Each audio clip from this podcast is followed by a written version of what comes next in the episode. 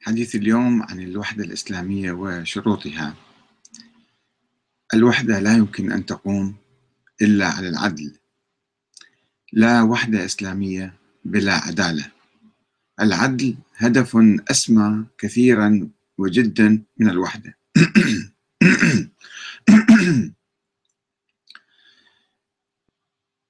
جبهة شعبية إسلامية واحدة في مقاومة الظالمين. لكي نخترق التقسيم الطائفي المفتعل والوهمي. لابد أن نشكل جبهة شعبية إسلامية عابرة للطوائف جبهة واحدة في مقاومة الظالمين. في المعركة الكبرى التي تخوضها الأمة الإسلامية هي ليست بين طوائف لا توجد عداوات حقيقية ولا تناقضات حقيقية بين الشيعة والسنة. وإنما يوجد فقط وفقط صراع حقيقي كبير وواسع بين الشعوب العربية والإسلامية والأنظمة المستبدة والطواغيت الذين يحكمونها. إذا نتعرف أولا على مبدأ الوحدة الإسلامية.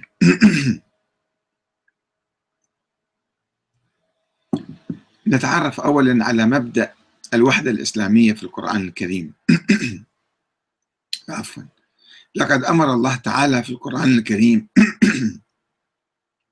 في آيات عديدة أمر بالوحدة بين المسلمين ونهى عن التفرقة فأكد في البداية أنهم أمة واحدة فقال إن هذه أمتكم أمة واحدة وأنا ربكم فاعبدون.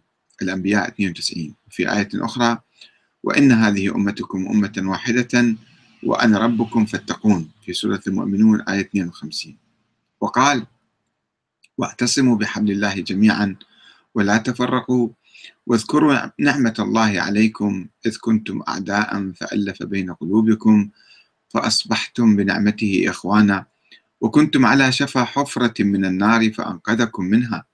كذلك يبين الله لكم آياته لعلكم تهتدون. آل عمران 103 ونهى الله المسلمين عن التفرقة والاختلاف فقال ولا تكونوا كالذين تفرقوا واختلفوا من بعد ما جاءهم البينات وأولئك لهم عذاب عظيم. آل عمران 105 وقال وأطيعوا الله ورسوله ولا تنازعوا فتفشلوا وتذهب ريحكم واصبروا إن الله مع الصابرين. الأنفال 46 ولام الأمم السابقة فقال فتقطعوا أمرهم بينهم زبرا كل حزب بما لديهم فرحون. المؤمنون 53 وقال أيضا شرع لكم من الدين ما وصى به نوحا والذي أوحينا إليك وما وصينا به إبراهيم وموسى وعيسى أن أقيموا الدين ولا تتفرقوا فيه. إلى أن يقولوا ما تفرقوا إلا من بعد ما جاءهم العلم بغيا بينهم. سورة الشورى من 13 إلى 14 وقال تعالى وإن الذين اختلفوا في الكتاب لفي شقاق بعيد. ومع ذلك مع توصية الله سبحانه وتعالى بالوحدة بين المسلمين فقد افترض الله عز وجل وقوع الاختلاف بين المسلمين فأمر برد المسائل المتنازع فيها إلى الله والرسول فقال فإن تنازعتم في شيء فردوه إلى الله والرسول النساء 59 وقال في آية أخرى وإن طائفتان من المؤمنين اقتتلوا فأصلحوا بينهما. فإن بغت إحداهما على الأخرى فقاتلوا التي تبغي حتى تفيء إلى أمر الله. فإن فاءت فأصلحوا بينهما بالعدل وأقسطوا. إن الله يحب المقسطين. إنما المؤمنون إخوة فأصلحوا بين أخويكم واتقوا الله لعلكم ترحمون. الحجرات من تسعة إلى عشرة. إن الله عز وجل يربط في هذه الآية الكريمة بين الوحدة والصلح والعدل والقسط وذلك لأنه لا يمكن تحقيق الوحدة بعيدا عن العدل فالظلم يولد الشقاق والتفرقة والاختلاف. ومن هنا فلا بد من التمسك بالوحدة والسعي إليها والتمسك في نفس الوقت بالعدل. ولا مانع من استخدام القوة ضد الفئة الباغية الظالمة سواء كانت في السلطة أو في المعارضة وسواء كانت حزبا أو طائفة وسواء كان شخصا أو قبيلة مثلا. أن العدل يعني المساواة بين الأشخاص والقبائل والشعوب والطوائف والأمم في الحقوق والواجبات. ويعني أيضا الحق في الثورة والدعوة إلى القسط والدفاع عن المحرومين والمظلومين والمستضعفين ضد المستكبرين والمستبدين والطغاة والظالمين. مبدأ العدل في القرآن الكريم. ومن هنا فقد حظ الله عز وجل على العدل في أكثر من 300 آية في القرآن الكريم. فقال إن الله يأمر بالعدل والإحسان وإيتاء ذي القربى وينهى عن الفحشاء والمنكر والبغي يعظكم لعلكم تذكرون. إن الله يأمركم أن تؤدوا الأمانات إلى أهلها وإذا حكمتم بين الناس أن تحكموا بالعدل. إن الله نعم ما يعظكم به. إن الله كان سميعا بصيرا. وخاطب نبيه الكريم قائلا وإن حكمت فاحكم بينهم بالقسط إن الله يحب المقسطين. وفي آية أخرى قل أمر ربي بالقسط. وفي آية ثالثة فلذلك فادع واستقم كما أمرت ولا تتبع أهواءهم. وقل آمنت بما أنزل الله من كتاب وأمرت لأعدل بينكم. سورة الشورى آية 15 وحث الله رسوله الكريم آه، وحدث الله رسوله الكريم عن الهدف من إرسال الأنبياء. فقال لقد أرسلنا رسلنا بالبينات وأنزلنا معهم الكتاب والميزان ليقوم الناس بالقسط. سورة الحديث آية 25 وفي آية أخرى يا داود يا داود إنا جعلناك خليفة في الأرض فاحكم بين الناس بالحق ولا تتبع الهوى فيضلك عن سبيل الله. إن الذين يضلون عن سبيل الله لهم عذاب شديد بما نسوا يوم الحساب. سورة صاد آه، آية 26 وهكذا يطالب الله تعالى المسلمين بإقامة العدل في كافة مجالات الحياة الاقتصادية والقضائية والسياسية والاجتماعية. فيقول وأوفوا الكيل والميزان بالقسط لا نكلف نفسا إلا وسعها وإذا قلتم فاعدلوا ولو كان ذا قربى. وبعهد الله أوفوا. ذلكم وصاكم به لعلكم تذكرون. الأنعام 152 وقال وأوفوا الكيل إذا كلتم وزنوا بالقسطاس المستقيم. ذلك خير وأحسن تأويلا. الإسراء 35 وقال أوفوا الكيل ولا تكونوا من المخسرين. وزنوا بالقسطاس المستقيم. ولا تبخسوا الناس أشياءهم. ولا تعثوا في الأرض مفسدين. الشعراء 181 182 والسماء رفعها ووضع الميزان ألا تطغوا في الميزان. وأقيموا الوزن بالقسط ولا تخسروا الميزان. الرحمن آية 9 فإن خفتم ألا تعدلوا فواحدة بالنسبة للعلاقات الاجتماعية الزوجية. وبعد ترسيخ مبدأ العدل يحذر الله المسلمين من العدوان عن الآخرين. ويطالبهم بالتمسك بالعدل حتى مع أعدائهم. فيقول ولا يجرمنكم شنآن قوم. يعني بغض قوم. ولا يجرمنكم شنآن قوم. أن صدوكم عن المسجد الحرام وهم كفار قريش. أن تعتدوا. لا يدفعكم للاعتداء وتعاونوا على البر والتقوى. ولا تعاونوا على الإثم والعدوان. واتقوا الله إن الله شديد العقاب. المائدة آية 2 يا أيها الذين آمنوا كونوا قوامين لله شهداء بالقسط ولا يجرمنكم شنآن قوم على ألا تعدلوا. اعدلوا. هو أقرب للتقوى. واتقوا الله. إن الله خبير بما تعملون. يا أيها الذين آمنوا كونوا قوامين بالقسط شهداء لله ولو على أنفسكم أو الوالدين والأقربين. إذا كان حق مع إنسان آخر ضد والدك ضد والديك وأبنائك وأقربائك فيجب أن تلتزم بموقف الحق وتقول كلمة الحق. فلا تتبعوا الهوى أن تعدلوا. النساء 135 ويحذر الله المسلمين من الظلم والفساد في الأرض قائلا ومن يظلم منكم نذقه عذابا كبيرا. فهل عسيتم إن توليتم أن تفسدوا في الأرض وتقطعوا أرحامكم؟ أولئك الذين لعنهم الله فأصمهم وأعمى أبصارهم. وإذا تولى سعى في الأرض ليفسد فيها ويهلك الحرث والنسل والله لا يحب الفساد. ولا تركنوا إلى الذين ظلموا فتمسكم النار وما لكم من دون الله من أولياء ثم لا تنصرون. واتقوا فتنة لا تصيبن الذين ظلموا منكم خاصة. واعلموا أن الله شديد العقاب. ولو أن لكل نفس ظلمت ما في الأرض لافتدت به وأسروا الندامة لما رأوا العذاب وقضي بينهم بالقسط وهم لا يظلمون لا يظلمون. إن الذين كفروا وظلموا لم يكن الله ليغفر لهم ولا ليهديهم طريقا. ولا تحسبن الله غافلا عما يعمل الظالمون. إنما يؤخرهم ليوم تشخص فيه الأبصار وسيعلم الذين ظلموا أي منقلب ينقلبون. ويريد الله تعالى اقتلاع روح التكبر والاستعلاء والسخرية من الآخرين من نفوس المؤمنين. فيقول يا أيها الذين آمنوا لا يسخر قوم من قوم عسى أن يكونوا خيرا منهم. طبعا ما يستدفع السخرية هو الاستعلاء هو إنكار الحقوق هو مصادرة الحريات هو يعني إسقاطهم من الحياة قتلهم. ليس فقط السخرية عندما تسخر تحتقر الآخرين وتعتقد نفسك أفضل بالحكم وأفضل بالثروة وأفضل بالبلد وأنت ابن البلد والآخرين هؤلاء مثلا أجانب تعتبرهم. يا أيها الذين آمنوا لا يسخر قوم من قوم عسى أن يكونوا خيرا منهم ولا نساء من نساء عسى أن يكن خيرا منهن. ولا تلمزوا أنفسكم ولا تتنابزوا بالألقاب.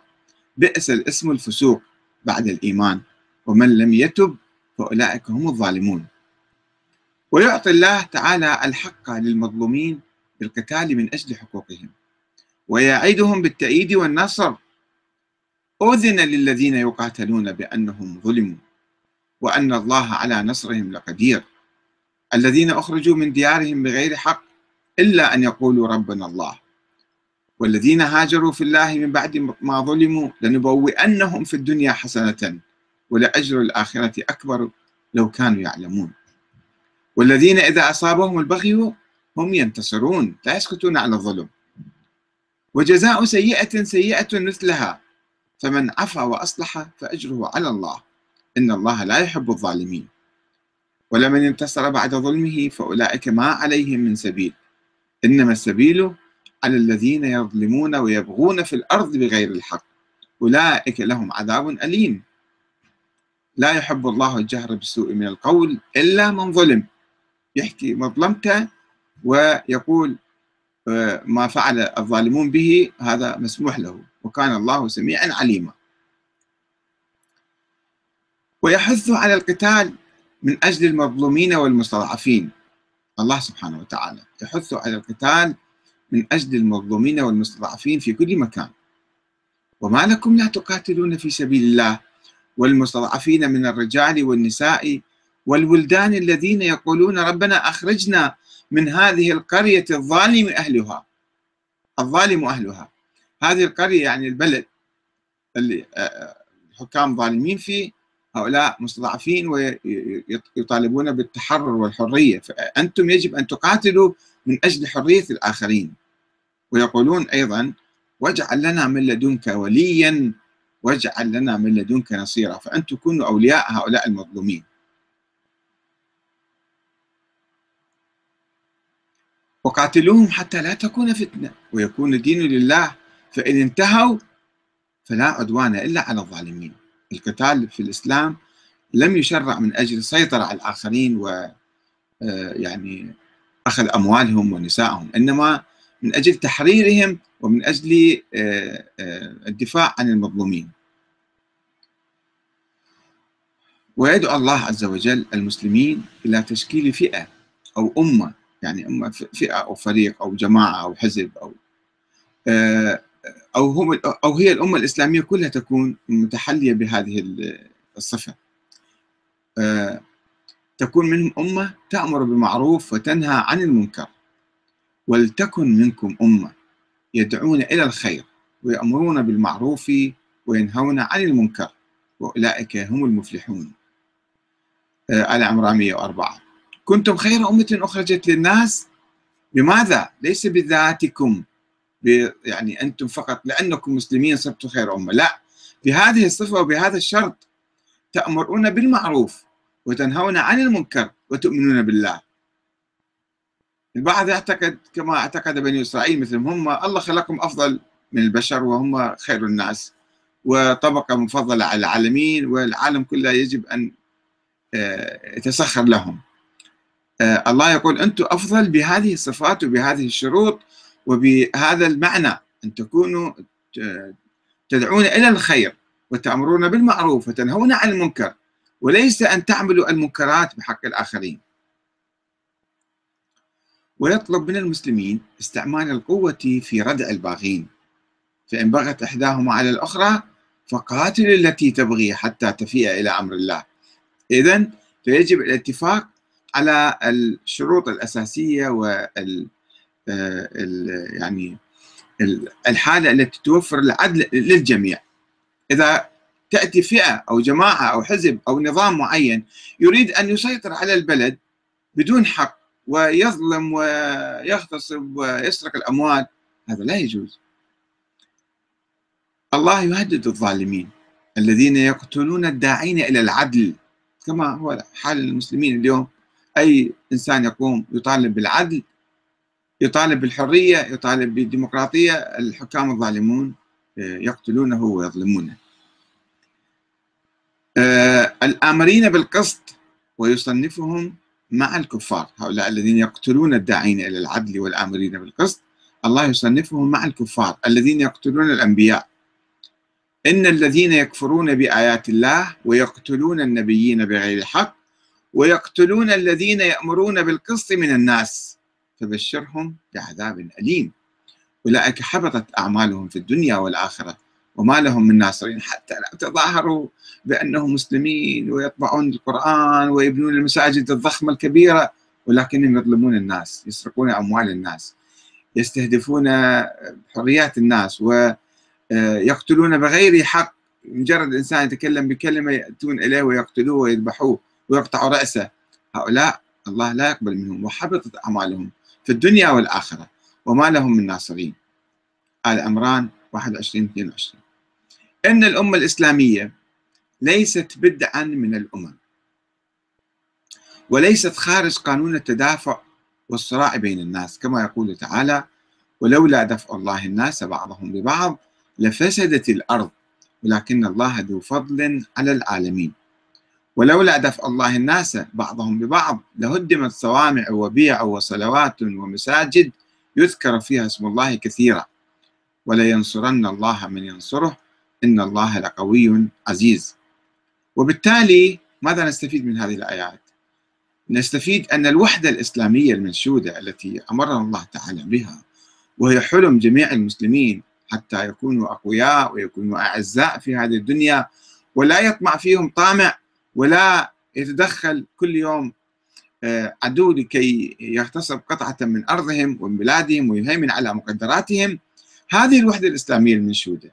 والمأمور بها من الله تعالى لن تشمل الظالمين والطغاة الذين يأمر الله تعالى بمقاومتهم ومحاربتهم لأي طائفة انتموا إذا الحاكم طغى فهو يجب أن يعدل أن يؤمر بالعدل مهما كانت هويته مهما كانت طائفته مهما كانت شعاراته. ولو شاء الله لجعلهم أمة واحدة. ولكن يدخل من يشاء في رحمته والظالمين ما لهم من ولي ولا نصير. عموما الظالمين الله يكرههم.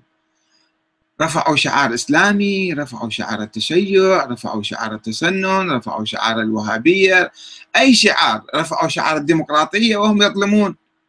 الله لا يقبل بالظلم. ما لهم من ولي ولا نصير. وما كان الناس إلا أمة واحدة فاختلفوا. ولولا كلمة سبقت من ربك لقضي بينهم فيما فيه يختلفون. هذا قانون الله وضعه في الدنيا. فاختلف الأحزاب من بينهم فويل للذين كفروا من مشهد يوم عظيم.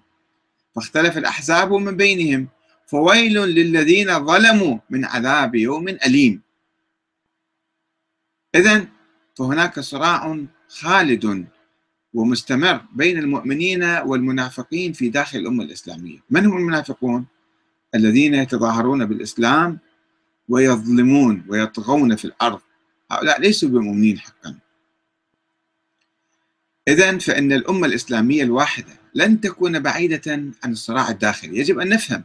يعني الوحدة الإسلامية ليست آه، آه، أملا يعني معسولا وهدفا بحد ذاته أن نقيم دولة واحدة وتكون خاضعة للظالمين والطغاة. هذا ليس هدفا إسلاميا إنما يجب أن آه، هذه الدولة تحقق العدل سواء في كل الدولة أو في قطعة منها. يجب أن نعرف أن هناك صراعا مستمرا وأبديا وخالدا في داخل المجتمعات الإسلامية حتى لو توحدت. وعندما كانت الأمة الإسلامية واحدة عندما كانت دولة واحدة لم تكن مقسمة. في عهد الصحابة مثلا فإذا حدث فيها ظلم الظلم يؤدي إلى التفرقة يؤدي إلى الصراع يؤدي إلى تمزق الدولة وانهيار الوحدة. آه، الأمة الإسلامية الواحدة لن تكون بعيدة عن الصراع الداخلي الذي لا مهرب منه. يجب أن نخوض هذا الصراع ونحمي حقوقنا نحمي حرياتنا نحمي شعوبنا نحمي المظلومين والمستضعفين ونمنع من الظلم. وفيما عدا الاختلافات الآنية والجزئية والعرضية والشخصية التي تحدث التي قد تحدث بين المؤمنين فإن الصراع الأكبر والخالد هو بين المؤمنين الذين يشكلون عامة المسلمين. كل من قال لا إله إلا الله آه، فهو يعني مسلم محمد رسول الله. آه، آه، وبين الذين يتظاهرون بالإسلام ولكنهم يتكبرون على الناس ويطغون يطغون في الأرض ويعتدون ويسرقون وينهبون الثروات العامة ويقتلون الناس بغير حق. وهم في العادة أقرب ما يكونون إلى الحكام الظلمة وأتباعهم من النخب الحاكمة التي لا تتورع عن إراقة الدماء والاستيلاء على السلطة بغير حق. وإذا قرأنا السطور الأولى من القرآن الكريم في سورة البقرة لوجدنا الله تعالى يقسم المجتمع إلى مؤمنين وكفار ومنافقين ويتحدث في الآيات الخمس الأولى عن المؤمنين وصفاتهم ويعقبها بآيتين عن الكفار وثلاث عشرة آية عن المنافقين. ويدعو الله عز وجل نبيه الكريم إلى مواجهة الكفار والمنافقين فيقول يا أيها النبي جاهد الكفار والمنافقين واغلظ عليهم ومأواهم جهنم وبئس المصير. التوبة 73 وفي سورة التحريم آية 9 أيضا. وينهاه عن التعاون معهم. يا أيها النبي اتق الله ولا تطع الكافرين والمنافقين. في سورة الأحزاب آية واحد. ويحدثنا الله تعالى عن مؤامرات المنافقين ضد النبي الأكرم والاستعلاء عليه فيقول يقولون لئن رجعنا إلى المدينة ليخرجن الأعز منها الأذل. ولله العزة ولرسوله وللمؤمنين. ولكن المنافقين لا يعلمون. ويحذر المنافقين قائلا لئن لم ينتهي المنافقون والذين في قلوبهم مرض والمرجفون في المدينة لنغرينك بهم ثم لا يجاورونك فيها إلا قليلا. الأحزاب 60 وإذا كان الصراع بين المؤمنين والمنافقين في حياة الرسول صلى الله عليه وآله وسلم على أشده فهل نتوقع أن ينتهي ذلك الصراع بعده؟ أم يشتد أكثر ويستمر في كل زمان ومكان. إن التاريخ الإسلامي الطويل يجيب على ذلك بوضوح ويؤكد أن وتيرة الصراع الداخلي لم تهدأ يوما. لم تهدأ يوما من الأيام. وإن اتخذت أشكالا متعددة ودرجات متفاوتة وتسلحت باجتهادات مختلفة إلى أن يستقر المجتمع على أسس عادلة وأنظمة عادلة فيمنع من الظلم. وحتى لو قام هذا النظام أيضا سوف لن يكون نهاية المطاف آه، يعني النوازع البشرية الشيطانية سوف تدفع آه، قسما من الناس إلى التلاعب والسرقة والنهب والظلم وهذه الطبيعة البشرية. فيجب أن نعرفها جيدا ونقف آه، أمامها بالقوانين وبالأنظمة العادلة. نعم. أن الأمة الإسلامية لم تعرف الوحدة السياسية الكاملة في حياتها إلا لفترات قصيرة جدا فقد انفجرت الفتنة الكبرى في جيل الصحابة ثم انقسمت البلاد الإسلامية إلى دول وإمارات وظلت تتشرذم وتتشرذم حتى أصبحت أكثر من خمسين دولة اليوم. وهي مرشحة مع الأسف الشديد لمزيد من التشرذم والانقسام حيث يخيم خطر الانقسام على كثير من الدول الإسلامية. ولعل الانقسام الطائفي هو أخطر تلك الانقسامات. وذلك لأنه يمزق المجتمعات الإسلامية داخليا إلى كتل متصارعة ومتناحرة ويهريق شلالات من الدم ويحول دون نهضة الأمة وقيامها من جديد. وإذا كان المسلمون يحلمون بالوحدة الكبرى ويسعون إليها فلا بد أن يعلموا بأن الوحدة ليست دائما هدفا نهائيا وواجبا وإنما هي مطلوبة بشرط العدل والحرية والمساواة والديمقراطية. وبما أن المجتمع أي مجتمع يضم فئات متكبرة ومستكبرة تسعى للسيطرة على الجماهير بالقوة والإرهاب.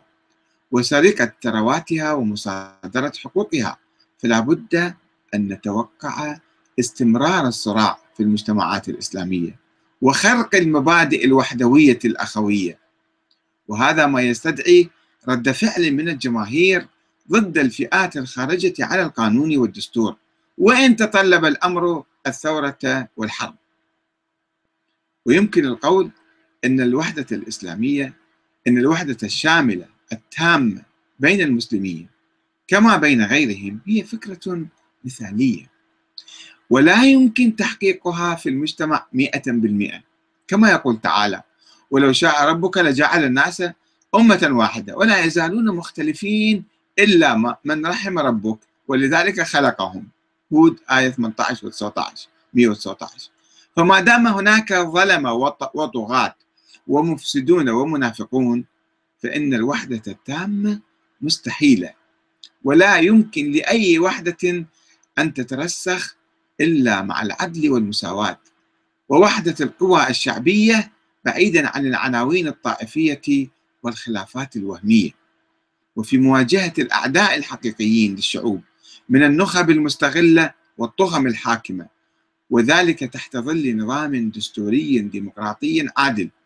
يكفل الحد الأدنى من الوحدة الاجتماعية ويمنع تفجر الخلافات الوهمية ويحول دون عودة الظلم والدكتاتورية ويسمح بالتعددية وينطوي على التسامح. ومن المعلوم أن مشكلة الصراع على السلطة والثروة لا تخص مجتمعا معينا دون آخر ولا السنة أو الشيعة وإنما توجد في كل مجتمع. ولكن بعض المستغلين والمتكبرين والمستبدين. قد يحاولون التغطية على هذه الحقيقة بإشعال حروب طائفية وتصوير المعركة بأنها موجهة من هذه الطائفة ضد تلك. ولا سيما إذا كانوا هم يدعون تمثيل طائفة معينة ويلفون حولهم حزاما طائفيا قبليا مستفيدا من موائدهم.